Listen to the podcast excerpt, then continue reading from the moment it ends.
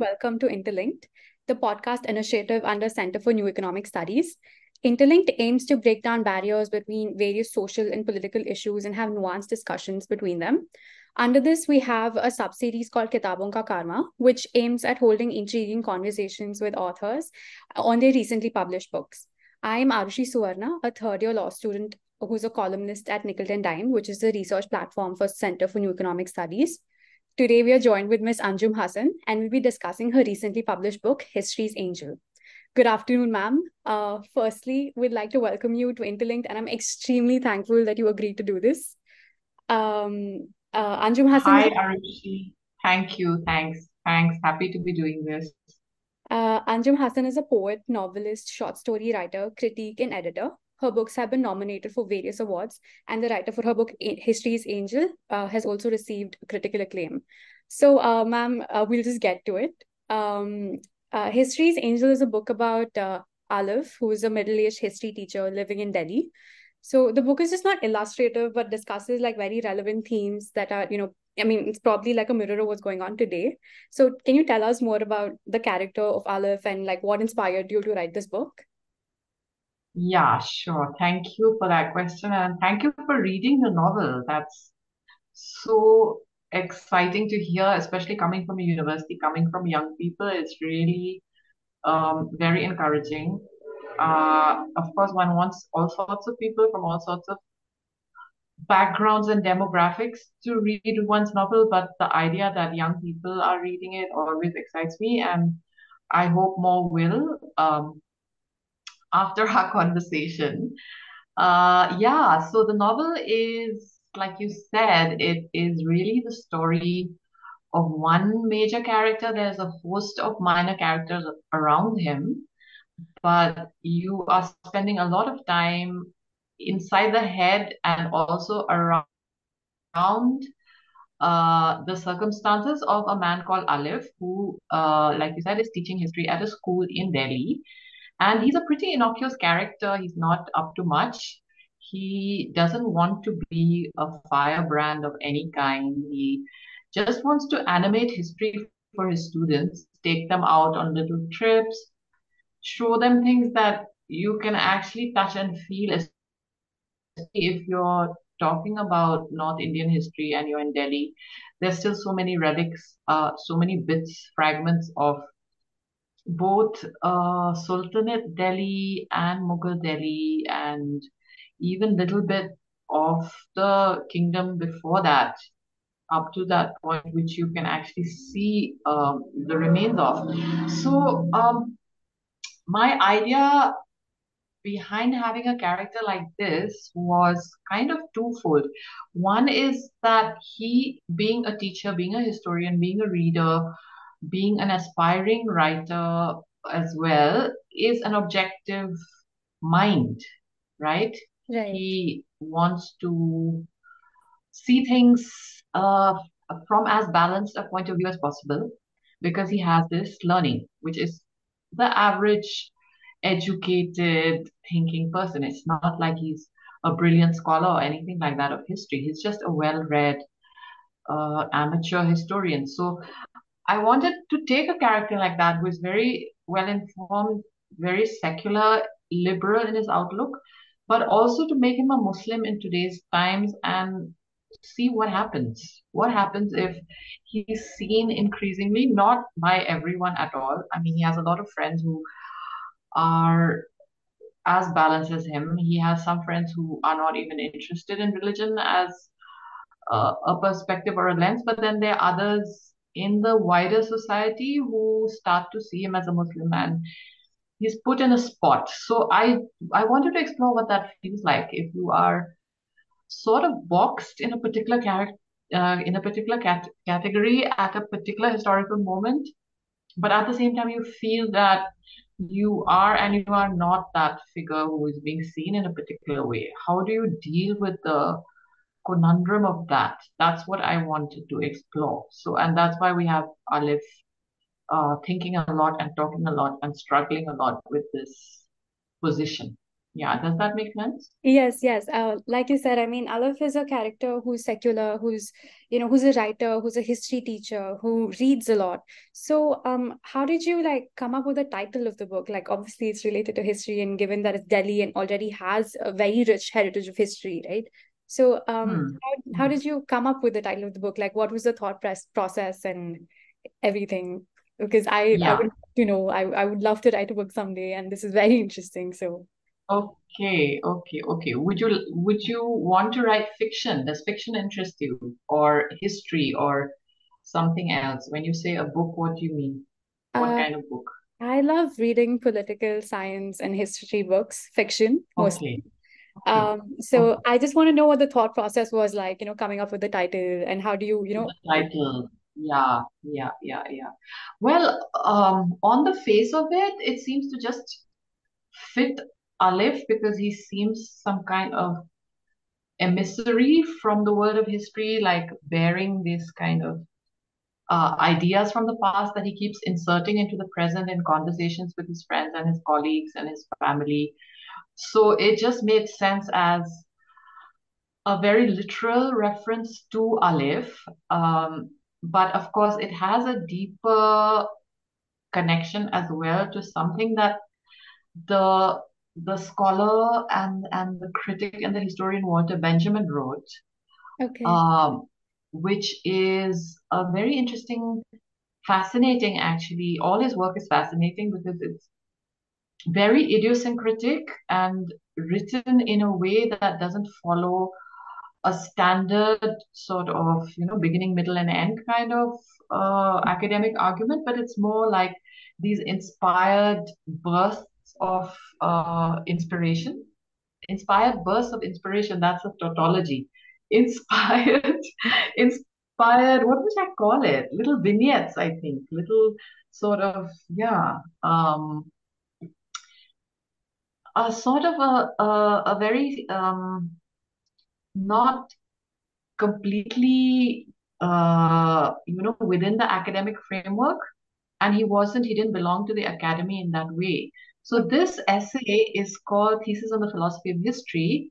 And it is inspired and also it has reference to a painting by paul klee called uh, the angel of history. Exactly that and the figure is sort of a very um, unangelic, actually, in some ways, looking angel.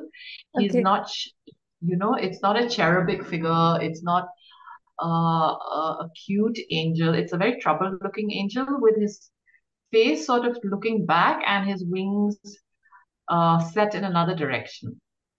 okay, So uh, Walter Benjamin just sort of takes off on this image and uses it as a metaphor. I don't know what Paul Klee was thinking when he painted this, but what the way Benjamin reads it is that this is an angel of history because he is kind of being pushed into the future by forces beyond his control. Uh, and so he was referring to the particular historical moment of the 20th century where it felt like, you know, that things both like in terms of progress, in terms of how the world is moving, which seem like beyond our control. The individual is completely buffeted by right, these changes, but then you may still want, in some ways, to use the past as inspiration, to go back to the past, uh, to secure yourself, anchor yourself in the past, and it may actually not be possible anymore. We may have broken with the past completely. So right. I've, it's a very well-known painting and it's a very well-known essay. So I thought that if as a reader you know that, then you will get the connection with Alif. And if as a reader you don't know, it's still hopefully an evocative title. okay. That's uh, that's that's actually great. Um, while I was reading your book, uh, I came across like the different characters, right? So we we have um, Mrs. Molloy, you have Ganesh, who's his friend, uh, and then we have Miss Rawat, who's the principal, um, if I'm not wrong. And um, so these different different characters signify different different things. So like if I'm not wrong, Mrs. Molloy is very like progressive and all of that. Hmm, So um, s- there are characters that Alif gets along with, and there are certain hmm, characters that he doesn't get along with. Like, was this supposed hmm. to convey a sort of message or like, and you also call one of the characters um Prerna, if I'm not wrong, Hindi. Right. Uh, now that I'm Hmm. I do know, I think I know what it means for to an to an extent. Um, but Hmm. like, was all of this supposed to signify something? Like, what was the role that all these characters were supposed to play in the book? Yeah, yeah. Yes, I mean, you can't have a novel just uh, based on a person who's sitting and thinking, right? That will Right. not create enough drama and enough tension for a story. And you do need a story to hold different thoughts together, different events together, and to create interest. So I needed to give Alif a little universe of people around him who are acting on him in different ways, and he's acting on them.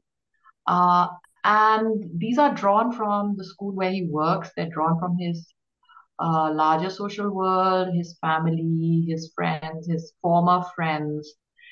And yes, of course, there has to be conflict. Again, that's a very indispensable ingredient of fiction. Unless there's Right. conflict, you can't move Right. the engine of the novel, right? Any any half decent novel that you take, unless you um, uh, can put your finger on the tension in the novel, you you won't be able to consider it as sort of you know worth reading. Something things have to move, and they only move if characters come into some kind of if even if it's not overt conflict, but something uh, that sort of puts pits them against each other. So in Alif's case, that tension comes mostly from a colleague, his principal actually, the principal at the school where he's teaching. That's the source of conflict. Uh, but there are other kinds of things going on as well. Like you said, there's a character called Miss Malloy who's very uh, sort of weighed in favor of Alif. She's very sympathetic and they think alike in Mary's ways.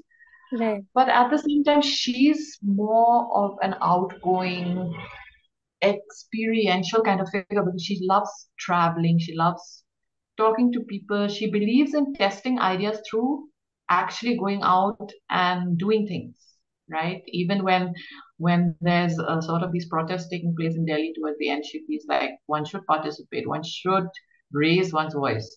So she's a doer. She's a she is a doer and a thinker.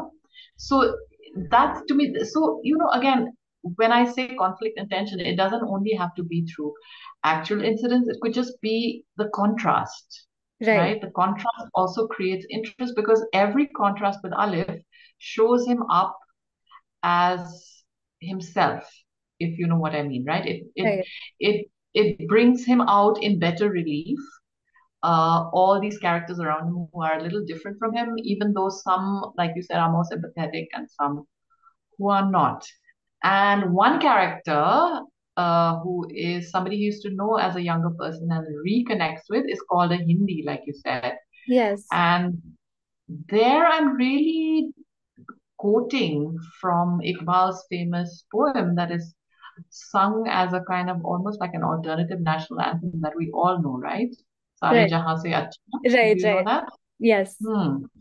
Sare Jahan Se Acha has this figure of the Hindi. Hindi hai hum, watan hai Hindustan hamara. So the idea is whoever lives in Hindustan is a Hindi.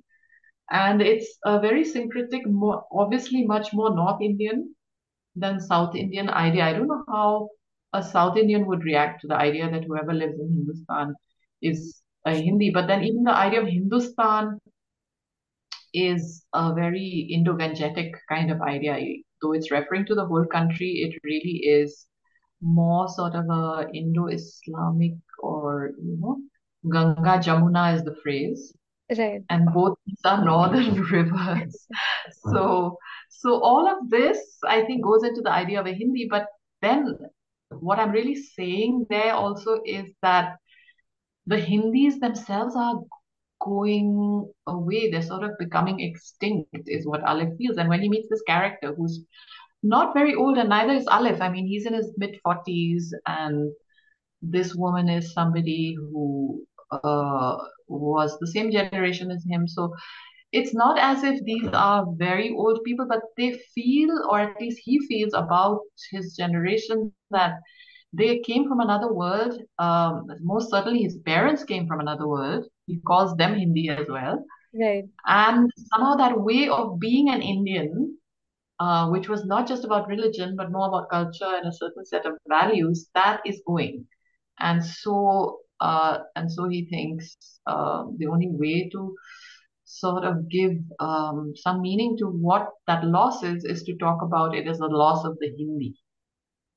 Oh, that's that's actually a great symbolism. Uh, uh-huh. um, no, when we talk about conflict, um, there's this one particular scene where everything begins going downhill for Alif, right? So this is when um, uh-huh. Ankit, who's the child, he takes on a field trip, uh, goes missing, and then like finally after that, he when he does end up finding Ankit, and you know, um, he Ankit says something on the lines of how Humayun's tomb is closed, um, mm. because it is actually Hanuman statue inside it. Do you think maybe this is like a mirror of what's going on right now, and you know, um mm. like what was the scene intended to portray because if especially since essentially it's a child that delivers the statement right so like what was the mm-hmm. idea that was conveyed through this mm-hmm. well actually those uh, are two separate incidents but they both involve Alif and his student Ankit, who's a bit of a scamp and very, very irreverent. And Alif is usually quite tolerant. He's he's a very affectionate teacher and he loves his kids. So he doesn't. What I suggest is that he's not um, a strict disciplinarian or really not pulling up his children that much, but he really seems to meet his match in this little boy who just will not take him seriously. And so, uh, what you're describing actually happens uh, on two occasions. The first is the real conflict because he takes him at the beginning of the book, he takes his students he takes Ankit and everyone else, the whole class, to see Humayun's tomb in Delhi. Yes. And Ankit says that, oh, I thought you were taking us to see Hanuman's temple. Right, right. And it's really um, hilarious and uh, could even be an honest mix up. You know, it could just be a child mishearing or hearing what he wanted to hear, not what was actually said.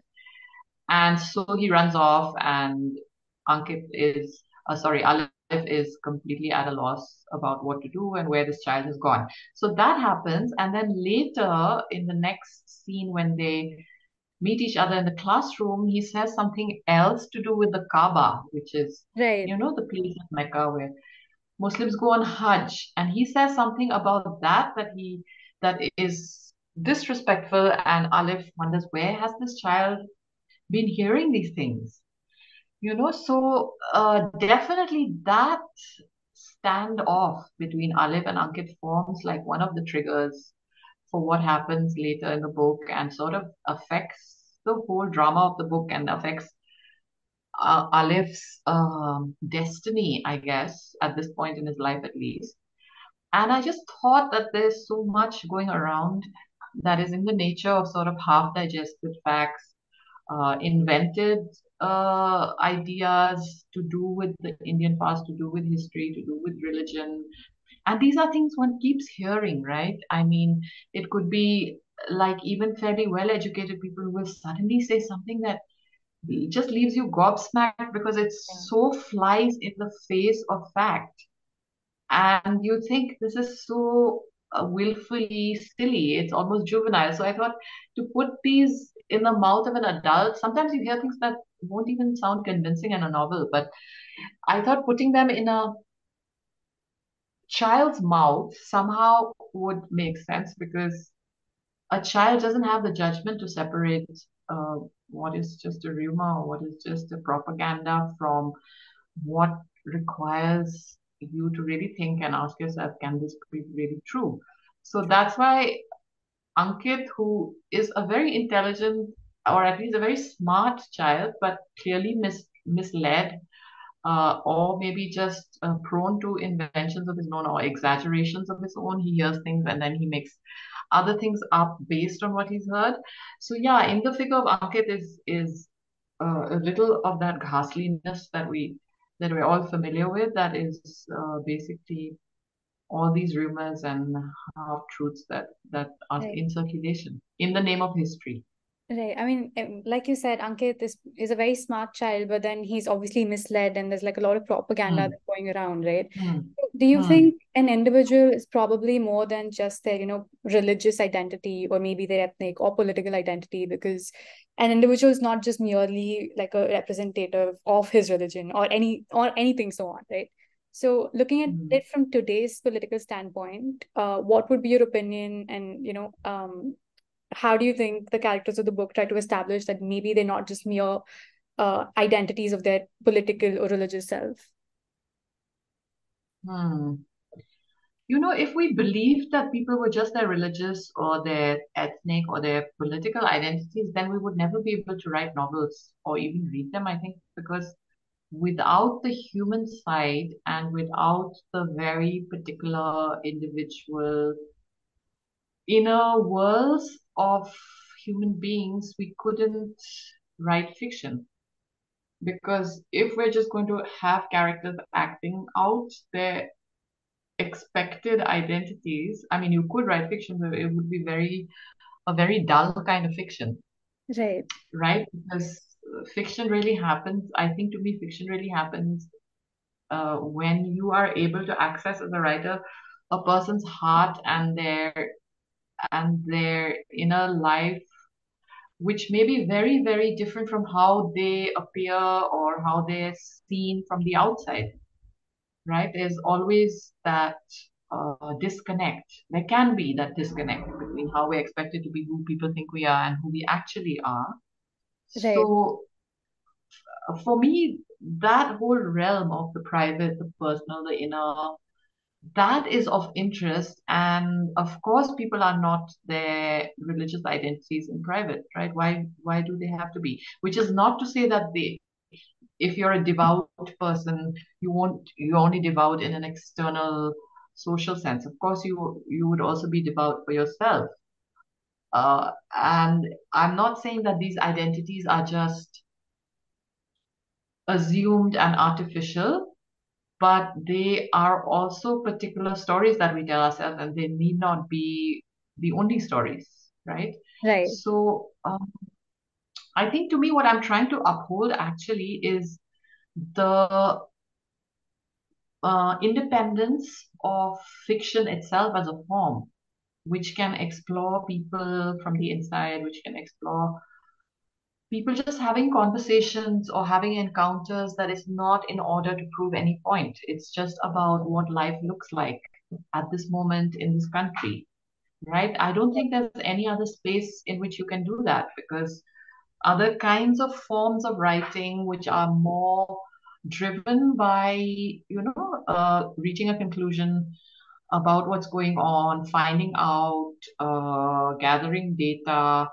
or doing a particular kind of research to find out the truth about something. These are all important, honorable things to be doing, but the open-endedness and the even the sense of fun and um, the pleasure and the humor that you can have in fiction is only possible in fiction, right? right, So for me, what I'm trying to establish is really that fiction still matters, and the only way I can think of doing it is by writing a novel. right, right. Hmm. No, I mean, Hmm. uh, like it, because I think from I mean, fr- as a reader, I would definitely love to read what I'm probably not, or you know, something that's in my head. Hmm. It's it's it's something Hmm. that uh, it's not reality, but it's something that you would want to escape to. So, um, Yes. I I think that just makes a lot more sense. And um, Hmm. like I mean, you said about how you know what it feels like to be a Muslim maybe in today's country, right? Um, Hmm. what according to you like defines an Indian? Like do you feel this identity is being metaphosed into something else entirely? You know, like what is it to be a Muslim in today's country, or what is it to be anybody? Yeah. Like, is there an Yeah. identity that is being metaphosed into something totally different? Hmm. Hmm. No, of course there is. Uh, there are these identities that we can't do without, that we're born into, that affect us, and that are uh, who we are in many ways. What I'm saying is that they don't exhaust the sum of what we are because sometimes we're also trying to work against them. uh, even if a lot of the time we're working with them and we we subscribe to them. And so in the case of this novel, it is very much a novel about a host of Muslim characters. Not all the characters are Muslim, but many of them definitely are. Right. Alif, of course, his family, his Uh, relatives. yeah. I mean, there Uh, were there were two different kinds of Muslims that were discussed as well. I think some hmm, who's somebody who's secular, uh, but you hmm, know, you have Ahmad who is who was hmm, probably indoctrinated with like the Saudi version of Islam. Then you have his hmm, parents. So there were different extremes of the religion as well. So I, that's why I just want to know. Yes, yes. I think the best way to uh, depict a religion is to just show various people who believe in it but believe in it in different ways. What better way to talk about Islam or Hinduism or any religion? Because we usually do it in terms of the dogma, Right. right? Or the what what are the established beliefs? What are the ways in which they should be followed or upheld? But again, to me as a novelist, what is interesting is the human. How do how do people different people interpret it and make it their own? And I think with Islam, yes, there there is coming to be a more conservative, more orthodox side of it, which is very, very compelling to some people like Ahmed, who feels uh, himself uh, uh, finding, I think, kind of protection in that idea because he comes from a, a very impoverished background and has had a very difficult life. And somehow in the mosque, in the Muslim community, he finds a kind of shelter. You know, so he's very susceptible actually to that version of Islam. Right.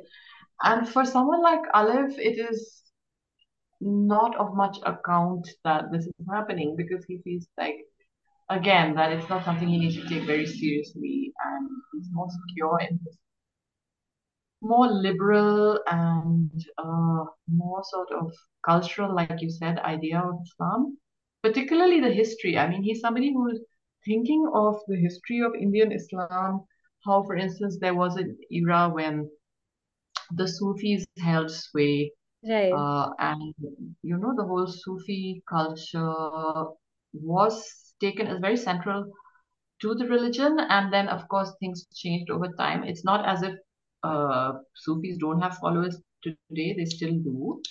But there was a sort of late uh, medieval, like early modern period when Sufis were, were, were treated with much more respect uh, and had a greater say in what Islam was. So he's very aware of these, uh, you know, stages or layers in the history of Islam on the subcontinent. Uh, and maybe that's what makes him a little more distant from the faith itself as a believer. And I don't think the two things are contradictory. I think you can be a believer and a and a historian of a religion. It doesn't have to be in opposition. But in Alif's case, he he he's he's conflicted. He's torn. He, he's not he's not out and out a believer, but he's not an unbeliever either. He feels he's he's very close to the prophet. He is very close to some aspects of the religion. And of course, his family is, at least his aunt and his grandparents, were very devout Muslims. So he he he holds that very dear. The fact that you know he comes from a family that was very very grounded in the religion. So I, I just again to me doubt is an important part of faith. You know. Right. So can we make space for that for for approaching faith in in that way, which is not just about going by the book, but uh, not being like a good Muslim or a good Hindu in a textbook sense, but somebody who's actually struggling with doubt and asking himself, like, what is it really all about? Uh, so what I was trying to convey, yes, is like all these different experiences that go in the name of religion. There are also people who, like, for instance, his grandfather, who would believe that to be a good Muslim, you have to be uh, you have to be humble, right? You have to keep your head low and just do do your work and not ask too much from life, you know. And to me, that's also a very interesting aspect of Islam, which is which literally actually means submission, the word, and this idea of humility and and remembering that you are just one of God's creations and you have to submit to Him. It can result in a a very fascinating uh, humility, uh, which which Alif would find very attractive in his grandfather. And of course, then he outgrows it. But that to me is also Islam, you know, that you're actually not looking to be uh, very, very loud or very um, militant in your faith at all. You just keep the faith and you do what what you have to do, and you are content with what has been given to you. To me, that that, that is a very important part of the image of Islam. So yeah, so I think it's important to remember are all these things that go in the name of religion. Yeah, that's actually very beautiful because, like, what is to say? I mean, what who is a good Muslim or who is a good Hindu? Yeah, yeah, Um, exactly. yeah, I mean, because there's really nothing you can fall back on. To, there's no judgment you should be passing, especially if it comes to like your belief in something. And to show Hmm. diverse aspects of the same in a book that's really great. Mhm. Um, I just have to say, um, I think we're running short on time. So, uh, Sure. this has been a great conversation. I loved having you here. Um, thank you so much for sharing all your thoughts about the book. It was really interesting to meet you, and um, I hope you've had a great time. Thank you, Aarushi. Thank you for your questions. And like I said, I'm really excited that there's interest in the book at the university and among young people, among students. So yeah, all the best with your own writing and your own work. Thank you so much. Thank you. It was great meeting. It was Thank lovely. you. Thank you so much. Thank you. Bye. Thank you.